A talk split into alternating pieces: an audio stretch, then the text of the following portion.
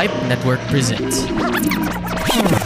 Listen early to an extended and ad-free cut of this episode by supporting us on Patreon. Pledges help us improve the show and produce more seasons.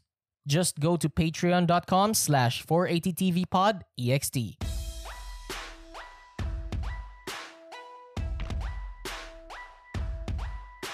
Welcome to four eighty T V Pod. Five Networks four eighty-second T V After Show Podcast. Ako po si Dreyan. I'm Sandy.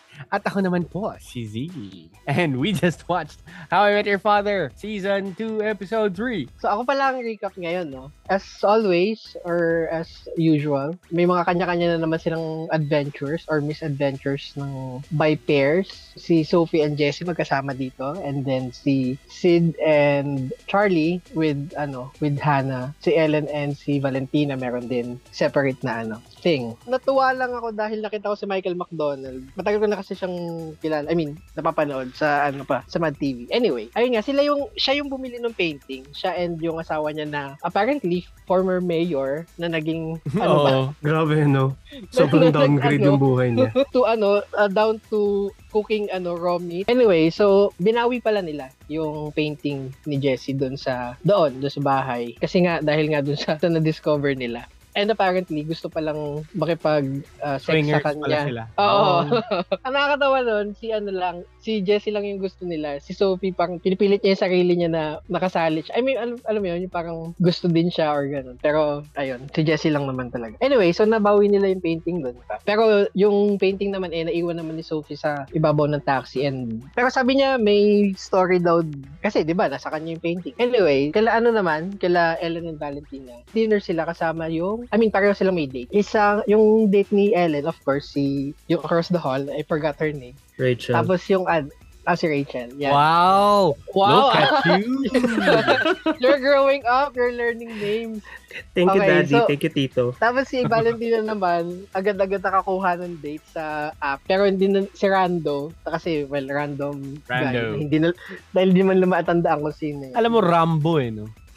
Wow, pwede, pwede. Si Rachel and Valentina nagkaroon ng argument about psychology thing, ganyan. Tapos, ayan, si Ellen ang hero. Hindi eh, siya maka-ano, hindi siya maka-choose ng side. So, si Charlie nagpaano ng date dun sa, sa mag-asawa. Kasi nga, parang naano siya na si Valentina is nakipag-date nila kagad sa iba. Or parang ready to ano na siya, outside, ganyan. Nagpa-set up siya. Pero nagustuhan nila Sid and Hannah dahil sa Miles, yung kadate niya. Pero ang weird yung girl, na ayaw naman ni Charlie dun sa sa girl na yun. So, ayun. And then, apparently, uh, si Valentina pala is, ano, comfy-comfy lang siya na sila pa rin ni Charlie magkakatuluyan. Pero apparently, parang, well, sabi towards the end, eh, may reset button na din si Charlie something. Ganun. So, ayun. Hence the title. They they used si Honey or si Blabla because sobrang walang kwenta nung taong nakadate nila. They, si, si Blabla Blabla specifically. Random. Uh, they just use rando. Tapos, yung jacket, akala ko si Ted siya. Dahil parang one of the jackets ni Ted. Pero of course, it's not. Tapos, yung emoji face, uh, nakakatuwa. Kasi, ano na siya, advanced na siya. Dahil, I don't think they would used it noon dahil wala pa malamang may technology na noon pero nagamit na nila kung ano yung talagang culturally appropriate editing right now. Emoji faces, uh, emojis basically. They mentioned podcasting. I mean, noon hindi nila mention pero it's really nice. Si si si Men Rights Movement eight hundred eighty plus episodes na siya. So talagang heavy content creator siya. Dude, ang tawag dito, that guy honestly nung sinabi na ano na couple, I was like, oh, can could it be Lily and Marshall? Yeah, yeah really. Oh, oh totoo. Yeah, I was, I was, I was in that headspace. I go, it could, could it be Lily and Marshall? Hanggang sa nung pinakita na parang, oh, nakakatawa naman yung yung yung yung episode, pero wala pa rin Barney Stinson. Nasan mo rin ako na wala pa rin Barney. Yeah, to be honest, I sort of found the episode a bit alarming, but I guess it was a setup for the end. Where Jessie and Sophie had their conversation nga. You know, it was a reset thing and um, pinilit pa nga ni Sophie si Jessie na sumama even though they know that it was awkward. But jo- jo- Jessie was being uh, a friend, I would suppose.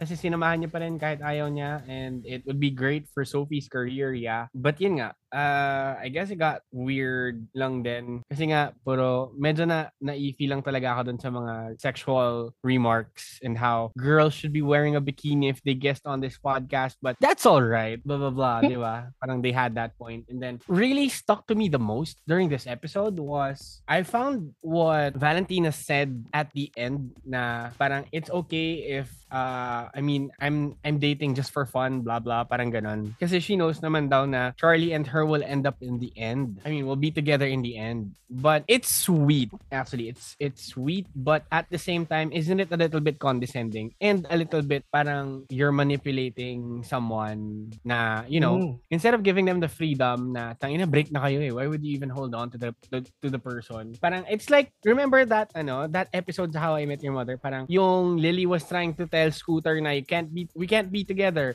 For with now. The eyes, for now, yeah, yeah, yeah. Yun, ano, yung hook, yung hook. Oo, parang, yung, uh, it's a little sad lang for me na she, I mean, it was, it was a sweet thing that she said, but for me, it was a little bit assumptuous and a little bit, why are you keeping Charlie on your hook? Why won't you let him have his fun or be free or give his freedom? Mm-hmm. Hindi ko, hindi ko ma-search ko anong title ng episode next week, pero it's the Valentine's episode, apparently. Malamang magde-date si Jessie, tsaka si Meredith, si Charlie, tsaka someone, tapos si Valentina mag- magsiselos, blah, blah, blah. Tapos si Sid, si Hannah, weird pag wala si Hannah, pero storyline yun eh. Oh, it's Valentine's, but you're not here with me, blah, blah, blah. So, yun yung... Most like, I have a, I have a, something to share. So, remember we were talking about the pineapple incident last week and how yeah. this episode had a swinger thing. Yes. Mm-hmm. I recently found out na in Europe, people put pineapples in front of their stores if they are um, selling pornography or sex toys. Right? Ah, talaga? Oo.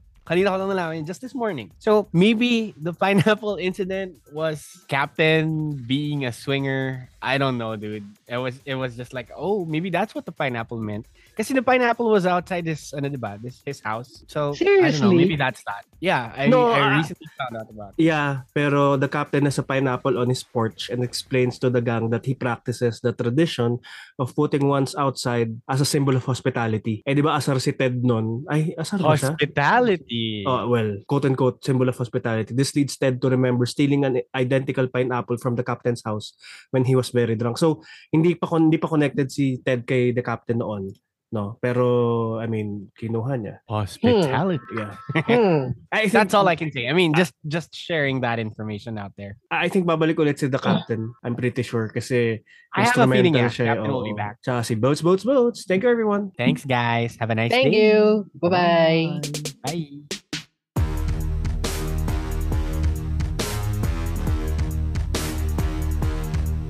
For more local podcasts, check out more shows from Filipinas Indie Podcast and Entertainment Network.